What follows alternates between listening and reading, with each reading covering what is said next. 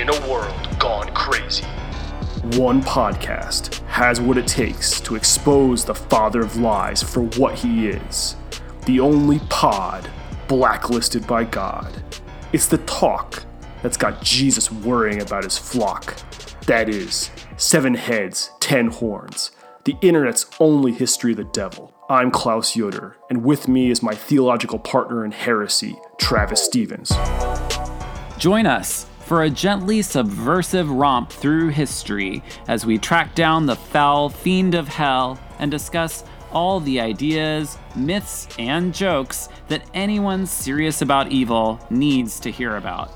We'll talk about the Bible, theology, art, and pop culture from the dawn of time to the present day. Find us on Apple Podcasts, Spotify, Amazon Stitcher, or wherever you get your podcasts.